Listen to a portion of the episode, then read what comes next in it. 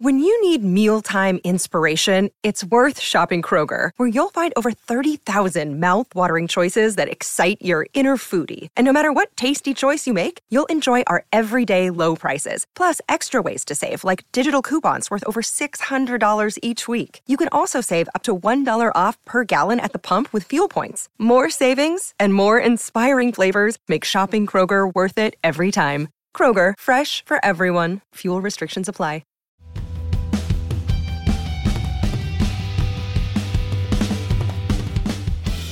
Hello there, everybody, and welcome to the Manchester is Red podcast brought to you by the Manchester Evening News. And Happy New Year is the first episode of 2023. My name is Dan Murphy, and joining me today, as ever, is Mr. Samuel Luckhurst. Samuel, uh, Happy New Year, my mate. Happy New Year to you as well. We, we, we had one on Monday, but we didn't Oh. have the uh, the pleasure of your presence. So it's it's a Happy New Year to you and a Happy New Year from from you to the listeners as well. I'm sure they'll be Exactly. delighted about that. Exactly. Can never spread enough New Year cheer. That's absolutely the truth. Even if it is the second episode of 2023, as it transpires, as we've um, as we've said many times, it's this period. We're just coming out of the period of not knowing when any day is. So as soon as we get past this weekend of fixtures, I reckon we'll be back to normal. But also with us today is Mr. Tyrone Marshall, coming through us live from behind enemy lines. Ty, how's it going? Uh, yes, good. Thank you, Dan. Good. Happy New Year to yourself and to anyone who, who didn't listen on uh, New Year's Day. I can't imagine what you would possibly have been doing, but um, but yeah, good. Happy New Year to anyone, anyone and everyone. Exactly, exactly. And it's been a good start to 2023 for Manchester United. They um, kicked things off with a 3 0 victory on Wednesday over Bournemouth, keeping their positive run um, since uh, club football resumed after the World Cup alive, Samuel. And another, if not kind of solid from 90 minutes, you know, for the whole 90 minutes, another really kind of comfortable win and four games now, four wins and four clean sheets. Uh, That's the pleasing aspect about it. There were times on um, was it Tuesday night against Bournemouth? Again, the days will merge into one around this time of year. But there were times when they, they didn't even get out of second gear, and certainly after they scored the second goal, there was an element of complacency about them. Bournemouth had a, a decent flurry where De Gea had a few saves to make. He made two two particularly good saves. One one at the end of the game when it was well and truly won. And Ten Hag is very consistent in speaking in quite a critical nature about these victories if they've not played to a level he feels that they should be. And when you look at the Forest and, and, the Bournemouth games, they should be winning those games at home, and, and 3 0 is probably the minimum you expect from those two matches. But he clearly wants more. It's, it probably bugs him a little bit. They're not third because of the goal difference with, with Newcastle. Newcastle have kept a lot of clean sheets this season, but they've also, you know, they've, they've been, not had as much issue with United as, as scoring goals as well. So I think their their um, their goal difference is something like plus twenty one. united is plus seven, which is very modest. But the most important aspect, I suppose, of, of, of United's form is they are putting points on the board. They're on a good run of four wins in a row now in the league. Six, uh, I think it's it's six successive wins, including the cups as well. And really, their next two games they should be winning them. So they they really should be going into the derby on, a, on an eight match winning streak. And I think it's just every time Ten Hag presents himself in a press conference setting, or every time he's on the touchline, you can't help but be impressed by him. Uh, he's he's very demanding. Uh, only a few minutes into the games, and that was again the case against Bournemouth at the final whistle when he was thanking De Gea for preserving another clean sheet. Uh, De Gea later told me that in the mix zone that he was he, he, the quote he used was that he was a bit angry because of how, how open United were defensively, and this is after winning a game three 0 at home on a night that. Newcastle didn't exactly drop points. That was a point gain for Newcastle, and they're doing very well this season. But they've had a lot of very good results, nearly half a dozen results elsewhere go in their favour over the last uh, three or four days, and there's there's a, a good you know there's a good amount of distance between United and Liverpool. You don't really look at Tottenham at the moment and have any faith of them. Faith in them uh, pushing United close, even though there is a long, long way to go, and, and things can turn around as as Conte did last season with Spurs. But United on form are one of the best, one of the best best teams in the country at the moment. And again, we're not at the halfway point yet. Ten Hag keeps on stressing there's room for improvement, and there clearly is when you watch their games. And at the moment, you you've got a lot of faith in them to to move up a few more levels before the end of the season. Yeah, absolutely. I mean, Ten Hag wasn't the only one kind of critical of that kind of second half lull in which Bournemouth had, you know, United were 2 0 up, but they did kind of take the foot off the gas a touch. They relied on David De Gea to make a string of three save, three or four saves, um, two within close succession. To and as I say, Ten Hag wasn't the only one remaining critical. Victor Lindelof said after the game that um, United needed to control the game better, even though they were 2 0 up. They kind of gave too many chances away. But it's nice to see that that kind of mentality is kind of seeping through the whole squad. A win isn't good enough just on its own. It's great, but um, the performances and the control of games matters just as much. Yeah, definitely, and it, it, kind of we've been talking about it here. You mentioned earlier behind enemy lines. I've been at uh, City today doing Pep's press conference ahead of the Chelsea game, and a, f- a few of us here were at the game last night, and a few watched it, and it, it just it feels like they've just become this. You know, winning machine might be overstating it at the moment, but they are just winning games and making it look very simple. They did it on Saturday. Um, you know, that, that was that was the kind of game that they wouldn't have won in the last two or three years on, on Saturday against Wolves. They found a way. Once you start winning games, you just find a way to win games. And like I say, last night they were they were decent without being at their best. Ten Hag had, had words for them after the game, but they won 3 0. They kept another clean sheet. Some key players scored. And it does all just feel like it's it's going very well at the moment. I mean, this is you know this this is as good as it's been at United for a, for a long long time really dating back to at least the sort of first first or second Mourinho season you would say. Um, feels like everything's pointing in the right direction and the, the quality they're showing on the pitch is is the highlight of it. it. It's clear the manager is the most important person at that club now. That that wasn't the case for Rangnick it wasn't the case for Solskjaer. Mourinho tried to make it the case. Perhaps he was too confrontational at, at times um, but it feels like Ten Hag has struck that right balance at the moment in terms of the way he's dealt with Garnacho and Ronaldo and Rashford. And yeah, the, the, the way they are playing on the pitch, they're, they're not always at their best, but it's a 38 game season. You're not going to be your best for 38 games in a season. You've just got to find ways to win. And the fact that they've won successive home games 3 0 against average sides, when goal scoring against average sides has been their difficulty this season, I think shows the, the change in, in mindset there as much as anything this season. Yeah, absolutely. And this this kind of streak of winning does kind of stretch back further than um, you might remember. I mean, the, it goes all the way back to the second of October. That game when they lost six three against City and were kind of humbled and it, things didn't look good at all. But in the reaction to that, United did really well. They rallied, and the 16 games since they've won 13. The only defeat coming against Aston Villa, and the draws coming against Chelsea, which was a good point, and Newcastle, which might not have felt it at the time, but certainly looks a lot much better point than it did now, given how well they're doing in, in the games since. And Ten Hag, as we said, he's had a great start to his tenure as United manager. In the first 20, he said he's managed 25 games now.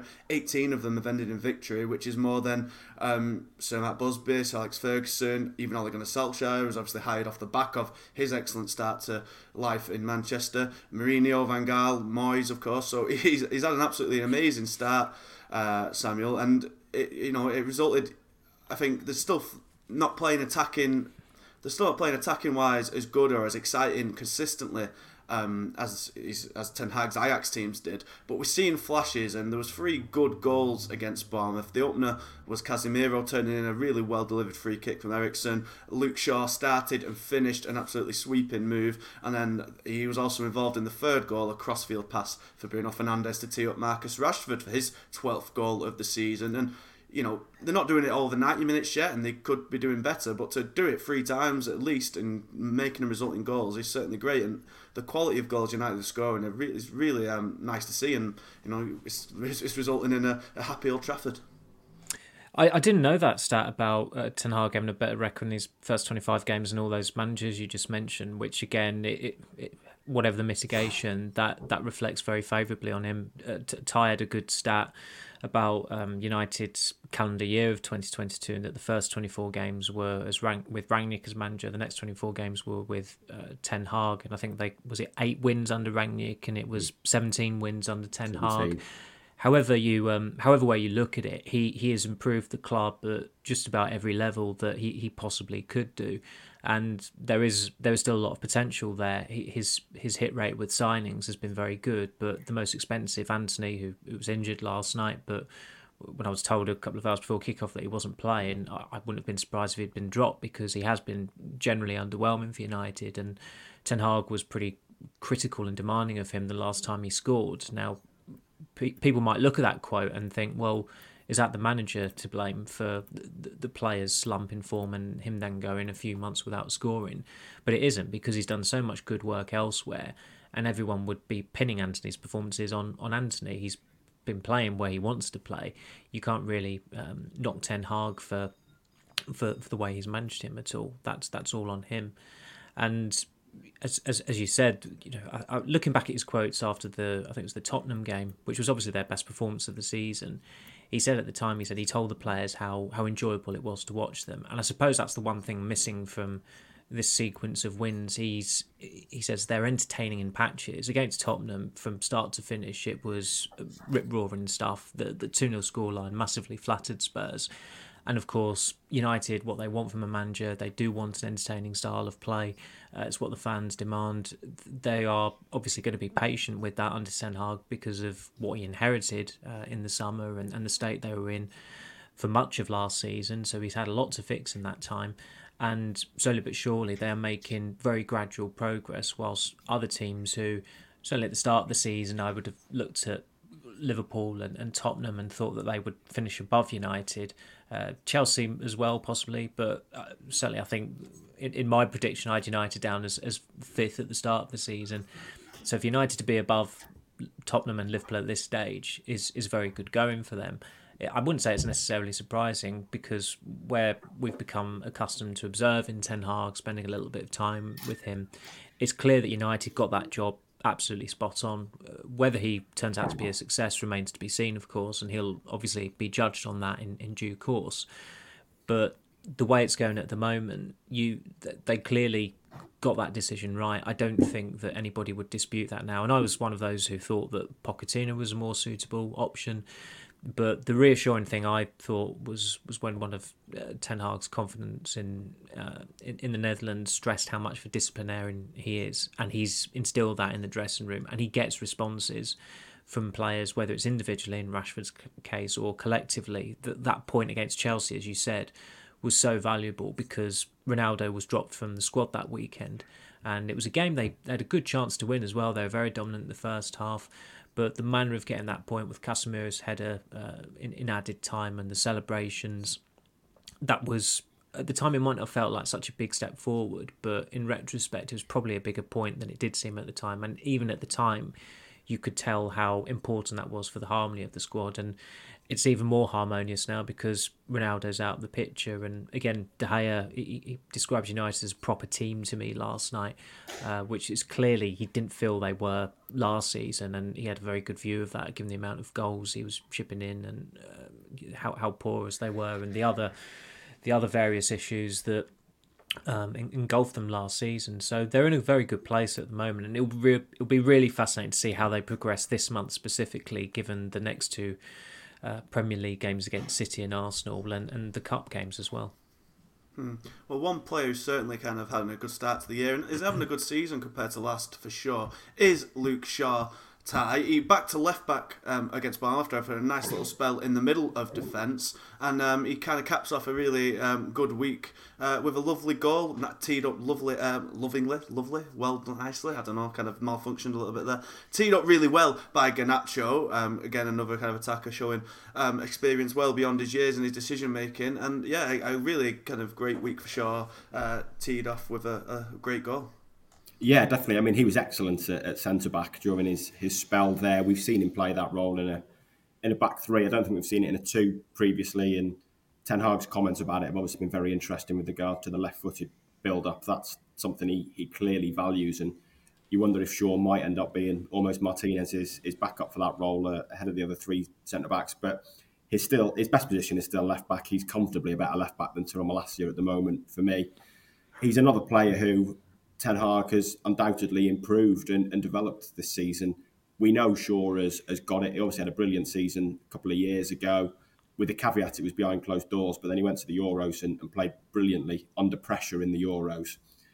I think he's one of one of these players who came back from the Euros, these England players, and, and really struggled after that tournament and struggled to get going again last season. And as the season descended into the, the chaos it was for United, I, I just think there was no time to kind of get their heads back in the game and their confidence back. But with Rashford and Shaw this season, you're, you're really seeing an improvement.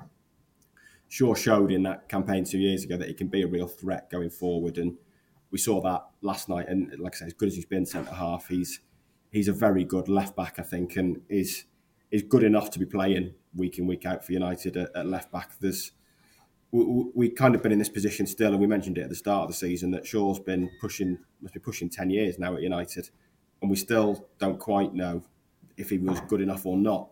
You know, since he was very unlucky with that injury, but he only really had that one really good season. The rest, there was big question marks about whether he was at the level required. And I think he's showing under Ten Hag at the moment that he, he probably is. Certainly, if you were to compile a list of areas that need strengthening at the moment, I think left back would be would be way down the list for United with with Malacia's youth and and Shaw's performances. And he, he was uh, excellent last night. And on another position that probably doesn't need much strengthening, at least for the time being, Samuel, is midfield. Casemiro and Fernandes once again putting in standout displays, and uh, the farmer there, um, as, especially Casemiro, he has just become such a absolute linchpin in that side.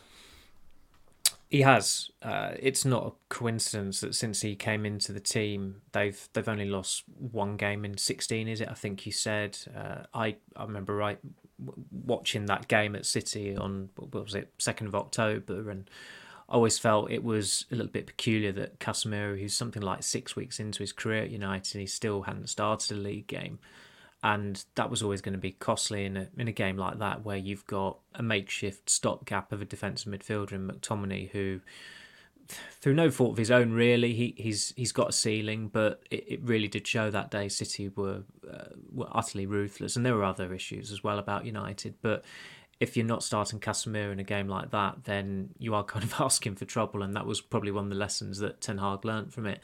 Following week at Everton, he got robbed for for, for Iwobi's goal early on, but then he won the ball back and he played that brilliant pass for Ronaldo to score the winner.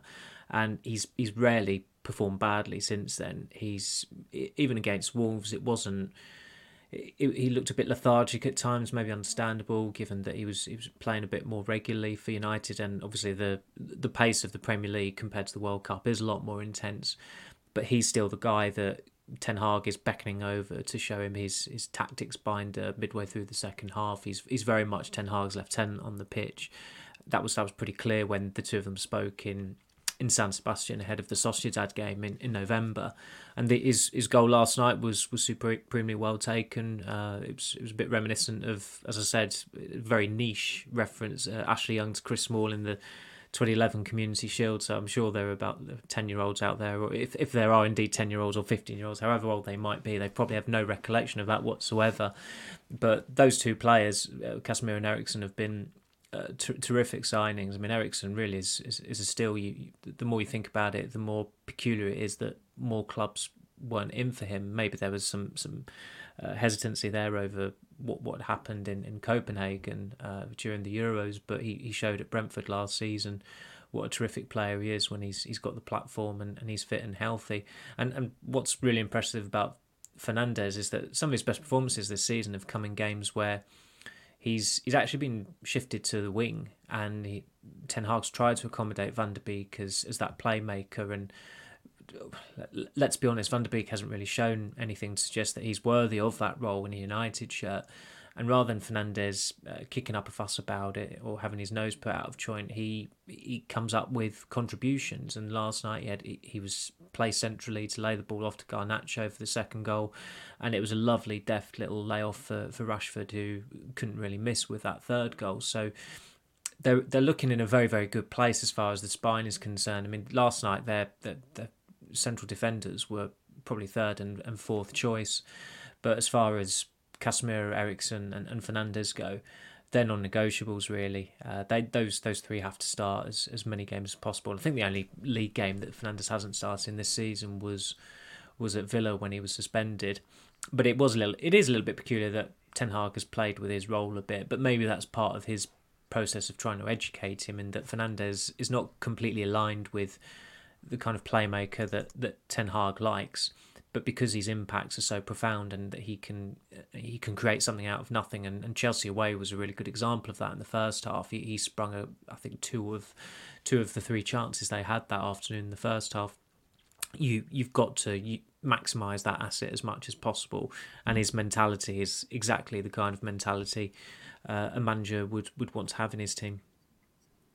Yeah, absolutely. You know, he's, he's been returning to his best, and it's great to see. And what I thought you mentioned there, something that was interesting, was the, the, the centre back thing there. You know, Maguire probably started a bit unexpectedly coming in um, with the captain's armband on, and though he didn't, you know, probably was a perhaps um, a typical kind of Maguire display, not quite the confidence we've seen him display again in an England shirt, but he kept a clean sheet alongside Lindelof, as you say, perhaps maybe even further down as a fifth choice given Shaw's kind of emergence. But a second string centre back partnership there, Ty, coupled with makeshift um, centre back pairings either Casemiro and Varane or Shaw and Varane in these last four games, and clean sheets in all of them that certainly bodes well for a really heavy fixture list um, in the coming months. That United suddenly do have out of nowhere six actual decent options for centre back, and that they're all at least, you know, maybe they conceded chances, but at least not conceded goals. Yeah, definitely. I mean, the defensive record recently has been absolutely exceptional. I think it's September the last time they conceded at, at Old Trafford, so they are doing very well defensively. There's no doubt Ten Hag has, has tightened them up. I think it's as much due to structure, the structure of the team, and the sort of strength of that midfield now, and the presence of Casemiro as it is improvement in individual defenders. It was pretty obvious last year that they were far too open. The midfield under Solskjaer, especially and under Rangnick, was just lacking any kind of structure. They'd often lose the ball and have no midfield to protect defenders. There were times last season when they'd turn over possession 70 yards from their own goal and players would be running at Maguire and Lindelof and, and Varane, and that's just not happening anymore. So I think that's made life easier for the defenders. Like we said, the defensive record is superb at the moment. The the real interesting test is going to be that game against City in, in 10 days now, when that's that's going to be put to the test and we're going to see real signs of sort of how big that improvement over the last few months is. But it, it, it does look good. Like I said, the changing personnel didn't affect it too much. It, was only his Monday's podcast when I was being asked if it was the end of the road for Maguire at, at United, and then suddenly he's in the team and playing and, and doing a pretty decent job. I, I still think it's it, it's probably the end of the road come the summer. I, I, don't think this situation is sustainable for him or the club really, but it does show that he's he's still a, a, decent defender, and if he gets his confidence back, he's still a decent defender. But I don't think that's going to happen for him at United, and I don't think it's a a sustainable situation really for a club captain to be fourth or fifth choice and a player for that transfer fee to be fourth or fifth choice. But I think what it does show, like I said, is is the improvements Ten Hag has made just to the balance of the team and the structure of the team and the the setup in and out of possession, and they just look they look a team that is a lot better coached than they were 12 months ago, eight months ago. The, the improvement in that regard is is stratospheric. Mm-hmm. And you know, and you know what that leads to, uh, Samuel. You can, you know, you can dread from it, you can run from it, but premature optimism will get you no matter where you go. And already with United's kind of upturning form, there are the the starting of little whispers of little suggestions of can United challenge for the title? Uh, surely it's a little, little bit early for that sort of talk. But only one point behind City, uh, level one points for Newcastle, and who knows, eh? Yeah, uh, I think everyone knows it's, it's not going to happen. It's it, it is interesting the the proximity they are to, to City and the fact they've reeled in Newcastle in this um, this sequel to the 95 96 season that, that nobody wanted or nobody uh, even expected this season. Uh, Newcastle, as I said, I, I, think everybody expects them to fall away. Maybe not that far off. Uh, they're, they're, doing very well. They don't concede many goals. I think if they were to finish in the top six, that would be a tremendous season for them. But I, I certainly still don't expect them to finish in the top four, and, and that's still got to be the minimum aim for United to just qualify for the Champions League because of the context of, of last season. It's it's a different it's it's a different case with, with Arsenal because Arteta has been there more than three years. They obviously had a dreadful start uh, to last season, but towards the end of the season they were building momentum. They were looking like a serious team again. They've made some very good signings in the summer, and they are a serious side again. That's why they've been top of the league for the majority of the season. It's interesting watching Arteta um, appealing over that nonsense handball in the Newcastle game. He, he does strike you as a man who knows if Arsenal do fall behind uh, City, most likely they're they're not going to have a prayer. They're not going to quite know what to do. It's, it's it's as if they don't have the coping mechanisms to to get themselves back out in front. And so the best way to do it is to stay out in front for as, as long as possible with United, it still comes back to the attack. And you look at Arsenal; they've scored forty goals this season. City have scored forty-four. Um, Newcastle haven't scored as, as many uh, many more than United than I thought, but they've they've still outscored United, which you wouldn't have expected at the start of the season. And where Martial's had this consistent run of six games, he's been brought off in each of them uh, I was saying to Ty earlier, the, the most read on our website this morning was a Martial injury update, which was a, a little I was slightly despondent about because it, it's it's difficult to discern whether he's actually injured or not most of the time. And Ten Hag actually was asked, was he okay? And he said, yeah, I think so. I mean. I, I, think Ten Hag didn't think much of the fact that he'd he'd gone off injured. I don't I don't think he's necessarily expecting him to be out of the Everton game or anything drastic like that but it still comes back to the attack, and they are still struggling for goals. I mean, Liverpool obviously took Bournemouth to the cleaners at the start of the season. Nobody's expecting another 8 0 or, or 9 0 um, from United against a team who, uh, as, as inexperienced as Gary O'Neill is, he's doing a pretty good job there, all things considered, even though it still might come back to um, you know backfire for, for Bournemouth actually appointing him on a permanent basis. But as far as the title is concerned, it was it was a last question asked of Ten Hag in his press conference, and th- th- there's a curious element about it. I think if United were to, you know, dare, dare I say, if they were to beat City and Arsenal, then I think people are, are forgiven for, for getting excited. But you go back two years to the behind closed doors season, and they did get to the top in January, but it was misleading because where the start had been delayed by a month, we weren't even at the halfway stage. And of course, when they had that seemingly it, seemed like a home banker against Sheffield United. They were top. They they lost their nerve. They got dizzy, and then they fell away quite easily. They didn't lose many games after it, but there were a lot of. It was a very soulless period of, of nil nils. I seem to remember, and, and the odd win. And February was was quite a humdrum month. So th- there are different sides to that side, obviously, uh, and they've they've got characters with a with a greater winning mentality who have been there and done it before albeit mainly in different leagues, and, and someone like Martinez winning the World Cup, that's got to help matters. But it's still extremely premature to to even regard United as as, as, as possible title challengers. They've still got a long, long way to go. But it will be fascinating to see what happens in the derby and against Arsenal because mm. that will be a good gauge of where this team is at at the moment.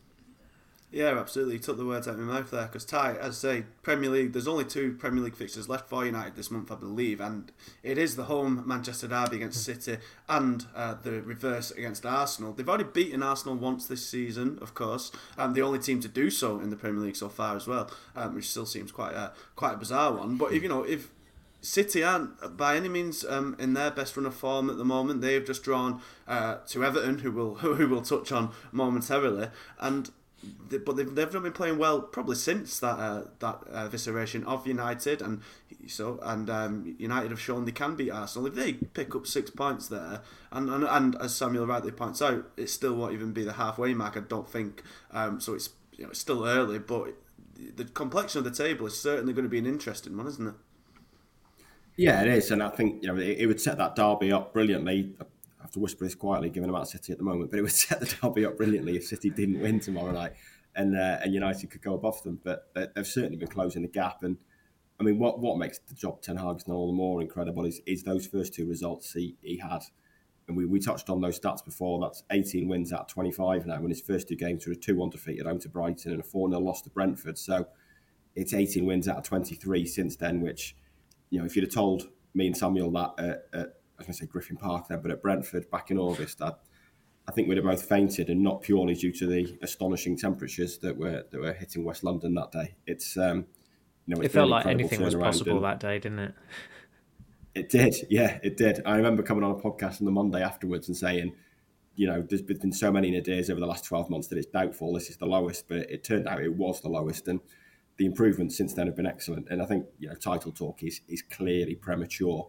Um, but top four looks, I think, bordering on nailed on. To be honest, now they're they're they're a far better team than than um, than Arsenal, than, than, Tottenham at the moment, than Chelsea at the moment, than Liverpool at the moment, and uh, they're building up this momentum. And you, you just think, you know, I think they're, they're certainly capable of finishing third in this league fairly comfortably. Yeah, you'd like to think, but um, that's kind of the Premier League on a little bit of another break now um, for a few days at least. As kind of attentions turn back to the domestic cup competitions next week, United do have a Carabao Cup semi-final, but first, Samuel, Everton in the FA Cup third round. As I just touched on there, they might have drawn with City, but that hasn't kind of alleviated any of the pressure on Frank Lampard as his side were then absolutely battered 4-1 by Brighton on Tuesday night and as you kind of touched on at the start of this podcast, uh, if United don't get a victory here and move on to the fourth round, it would be a, a massive disappointment to say the least.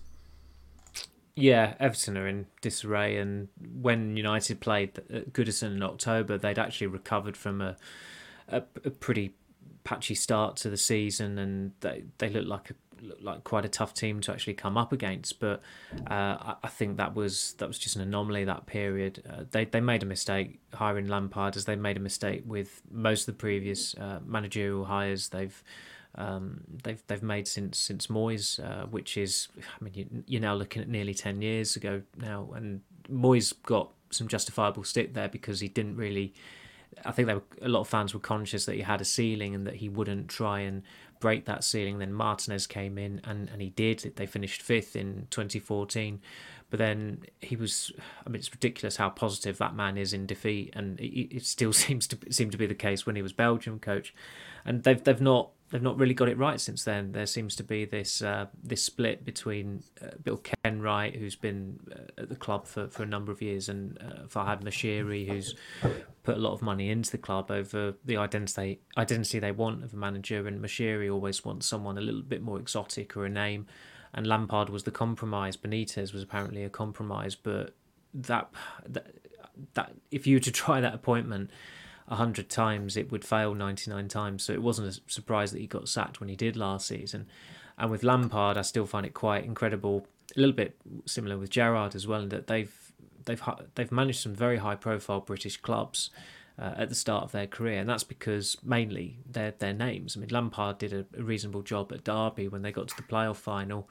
Uh, he did okay for a season at Chelsea, but then as soon as the transfer ban was lifted and the expectations were raised, he was he was quite swiftly cast aside. With Everton, it's always seemed a mismatch to me. Uh, apparently, I was told that he gave a brilliant presentation to Everton. They hired him on the strength of that. But when you're relegation fodder and you're trying to sign Anthony Elanga in the January transfer window to get up the table, your your judgment your judgment is not sound really.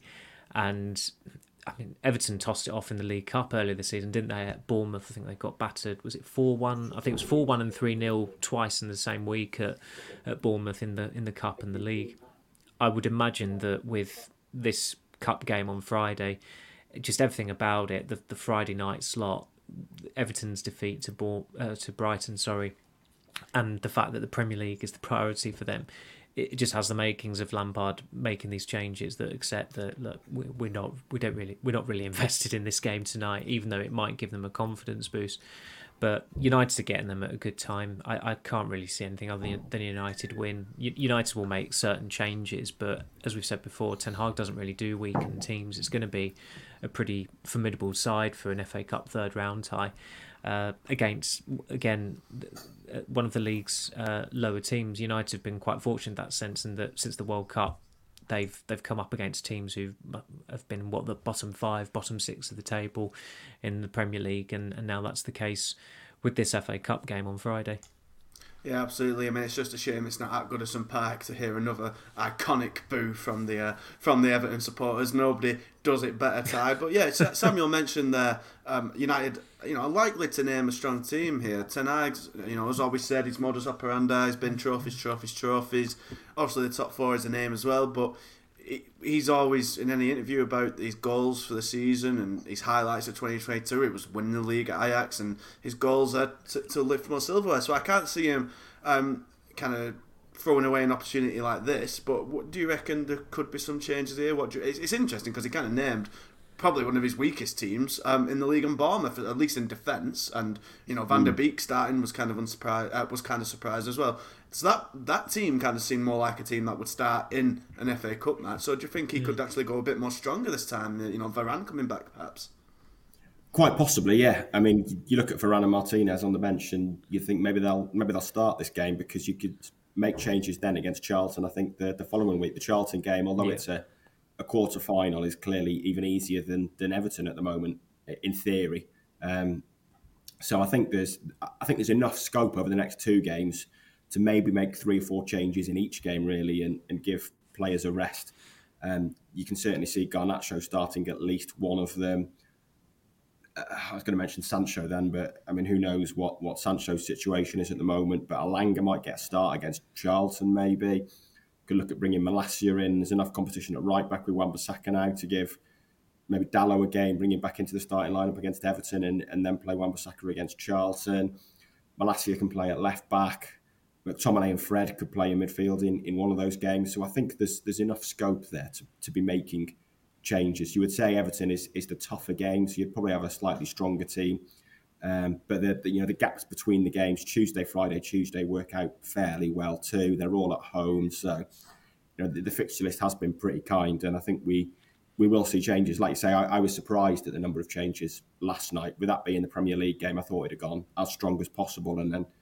Made changes here. But I guess now you certainly defensively, you're probably looking at Varane and Martinez against Everton, and then maybe rest them both against Charlton ahead of the derby. Well, we certainly look forward to that match and talking about it. But to kind of turn our attentions uh, briefly over to the transfer window because it is January now, it is in full force. There hasn't been much movement yet on United's hunt for a striker, but the goalkeeper situation, Samuel, is rather interesting. We kind of got updates on multiple fronts here because David De Gea um, is opened uh, talks with a new deal. He curiously didn't have his current deal um, extended um, along the along the likes of uh, Rashford, Fred, Shaw, and there is another one in there somewhere whose name escapes Dalot. Dalot. Um, but he is now uh, in talks to extend it even further, and he recently said to the MEN and expects the talks to end in a good way. And then with the Martin Dubravka situation, he got recalled by Newcastle. Um, it looks like United uh, could be making an approach for Jack Butland, a, a once prodigy who hasn't quite lived up to those heights, but he's certainly. Um, well, he's kind of taken the Scott Carson approach to goalkeeping a bit earlier than a bit earlier than um, Carson himself and other famous ones of that role. But um, he, you know, he's decent pedigree for a backup, that's for sure. Yeah, he's 29 as well. He he's been around for a while, but he did emerge at Birmingham, I think it was, at quite a young age, and he was on England's radar as well. I think he might have made his England debut in 2012, so he would have been quite quite precociously young. Even he must have been a teenager when he did that. I can't I, I can't remember for the life of me his, his, debut, but I think he was around the setup at that point. Um, it, it fits the profile. I mean, he, he spent a fair amount of time in the north with with Stoke as well, so perhaps that appeals to him. I think it's logical for United to look for another backup goalkeeper. I, I would argue that Butland's profile is maybe a little like Dubravka's. It's it's too high profile. They they they could go for uh, an, an older keeper. Um, I think if Butland's coming in at the age of 29 and you've got Heaton the, who's who's 36, there's still a bit of uncertainty as to who's actually number two. Uh, I think at Palace, obviously, Guaita's the number one. And I forget completely that Sam Johnstone's there as well, who, uh, I mean, talk about someone who's in their comfort zone and, and has lacked ambition. I was always very, very um, you know perplexed by his career path at United and that he'd signed these contracts and, and stay at the club and yet he would claim that he was ambitious and he's he's, he's shown for West Brom and, and when he was on loan at Villa that he was a, you know he's, he's got good good ability as a goalkeeper but he's made some moves that have ensured that he was not going to get any football whatsoever. And again, as I said, I completely passed me by that he's he's actually at Palace. But I think Butland's been getting on the bench recently. I presume because of an injury to Johnstone but that would indicate that Butland's number three there. So it, I suppose in that sense, it, it, does it does make sense if he's going there just to be happy with it. It is still very strange for a 29 year old goalkeeper to be of that mindset that they they just want to you know do the warm ups and pick up the cones and be a, a spare piece. That, that that is really a role that a, a, mid thirties or late thirties keeper should be fulfilling. But clearly, there, there's a there's a niche market for it. That, that's and, and Scott Carson, as you say, has probably uh, blazed a trail there. So uh, it looks like it, there shouldn't be too too many issues with that happening. And if he is indeed the number three at Palace, and if Johnstone is is, is back sometime soon, then I don't really see why uh, that that shouldn't happen. And you know, I suppose United have acted pretty swiftly to uh, to try and get someone in after Dubravka went back to Newcastle. Uh, Ty, what do you kind of reckon to the De Gea situation? Because you know De Gea's been having a, a really good season, um, looking kind of back to his best, continuing his fine form from last year, of course, which kind of kind of sent uh, Dean Henderson packing. And but I think there's always been this concern that he isn't quite as good on the ball as you'd want for a Ten Hag team, and the fact that he's now getting a new deal, and presumably Butland, if it's not a loan and it's a kind of a permanent signing, he's going to be there for a bit. Henderson coming back in the summer again. United kind of back to square one with having four keepers who would, well, at least two of them would reasonably see themselves wanting to be first choice, and then two would, you know, you'd like to think Butland at 29 would want to at least have ambitions of playing a bit more regularly than you know just the just in training. Um, and again, United might want to look at a, a, keeper who's a bit more in line with Ten Hag's style potentially. It's a, it's a, it's a strange one that United, like a whole United, can't really seem to get rid of them, get themselves out of, and it's surely going to have to change in the summer with a permanent departure, probably on a Henderson's end. It would look like.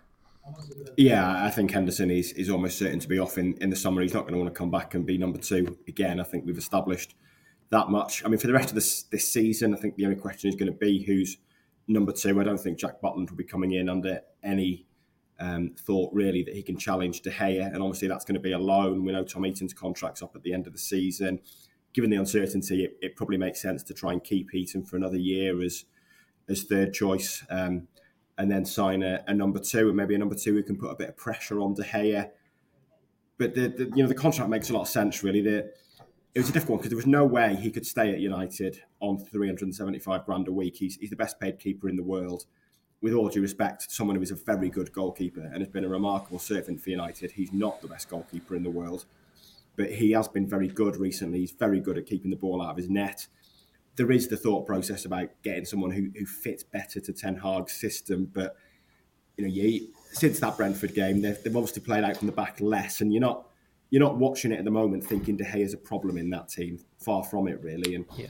and maybe there'll be a gradual condition, uh, can sort of gradual change and, and phasing out in the next two or three years. But he's still he's still pretty young for a goalkeeper. He's doing what you want from a goalkeeper, which is is keep the ball out of the net. Um, so I think probably the ideal scenario is De Gea signs a new contract on on lesser terms, which it seems that he's amenable to. And you know he's he's a very switched on footballer. He's not going to be looking at it thinking I should be on 375 grand a week here. I think he'll probably be accepting that that contract was was maybe a little fortunate. That was, you know, it came at a particular time. He's, he's probably aware that now's the time that that sort of comes down um, as, as his career progresses. And then you keep someone like Heaton as number three and, and look to bring in a number two who who's maybe better with his feet and, and can get to the point of, of challenging De Gea. I think that is probably the, the way to go. But if De Gea does sign a longer term deal on uh, on reduced terms, then I think that's that is the best scenario for United at the moment. Uh, do you agree, Samuel, with Hale? Well, with Ty about I think, I should say. Yeah, yeah. The, our, our, resident goalkeeping expert here, absolutely. absolutely. De, De Gea has he has done well this season, and it has been a long time since his his distribution or his his limitations distributing the ball have actually been topical or, or discussed. He's I mean, his shot stopping. I think if if an Exocet was fired at someone's goal, De Gea is still the keeper that you'd want to, to keep it out. Uh, some of the saves he's made during his time at United have, have, defied belief, and he's he's got some resilience about him as well. In that he he's come he came through that sticky period of probably two years. Really, he had a very very poor uh, run of form towards the end of the 18-19 season. He wasn't wholly convincing in 1920. Then Henderson came in, and there was the rotation and the indecision of the manager. Uh, the the best thing that could have happened really for Gea, and it's it's unfortunate for Dean Henderson, was was Henderson getting COVID because it ensured that Hen- that Gea started the season, and that was not Solskjaer's plan, um, as as I wrote at the time, and then Henderson uh, rather. Um, confirmed in, in, in the only way that Dean Henderson could with that interview with Talksport in the summer. But to Gea, to his credit, he, you know, I think he he realizes, as, as Ty said, he's he's not going to necessarily get a really good move elsewhere now. I think that in 2019, when his he had one year left in his contract, there was still an argument there that he had that aura about him that you could see maybe Juventus going for him, and he'd, he'd, let's face it, I think he'd still be an upgrade on Juventus on Juventus's keeper in Szczesny, uh, but Juventus aren't in a particularly great place anymore. It's very difficult to see where he would go if he if he did leave United, and he's he's actually become quite wedded to United now, which nobody expected in 2014 or 15 when it was very clear that he wanted to to join Real Madrid, and he, he would have done but for that fax machine malfunction he's been at United for, for nearly twelve years now, and he's he's very attached to the club. And he's, I think he used the words "This is my club" last night. To me, it was it was it was peculiar in that you had you know, I had that um, that privilege of that access to him. I was I was the only one down the mix zone last night because Simon Peach is uh, himself in Mexico or the States or, or wherever it is, uh, as he does every time this year. But when when De Gea is in the form he is in at the moment the goalkeep the goalkeeping issue is, is is a non-issue and also this year United need to invest heavily in a striker a goal scorer if they're having to invest heavily in a goalkeeper as well and they would have to be if they wanted to change the guard there it's very difficult to justify that um, when a, a top class forward is going to cost them the best part of 100 million pounds so if they can keep De Gea performing at the level he is at the moment for another two or three years, I think everyone's a winner there. Absolutely. And you'll be a winner, ladies and gentlemen, if you go over to Manchester manchestereveningnews.co.uk uh, forward slash Manchester United for all the latest on United's hunt for a new goalkeeper and a striker with any luck in the January transfer window. And of course, we'll have all the latest news over there um, uh, from United's upcoming cup fixtures against Everton and Charlton. That brings the latest episode of the Manchester is Red podcast to a lovely end. Thank you all very much for listening once again. And of course, if you want to see uh, ugly mugs in living colour, please go over and check out our brand new YouTube channel. It's at Manchester United MEN. You seem to be responding to it very nicely. So if you've not checked in on it yet, go and click and subscribe. Um, have a watch of all the great content on there, and please do enjoy. Let us know how you're finding it, and you know you can give this podcast a share too. That wouldn't go amiss. So everyone Um, thank you very much for listening. We'll be back with you next week to talk about that Everton game and any new shakes and moves in the transfer market. But until then, it's goodbye for now. ta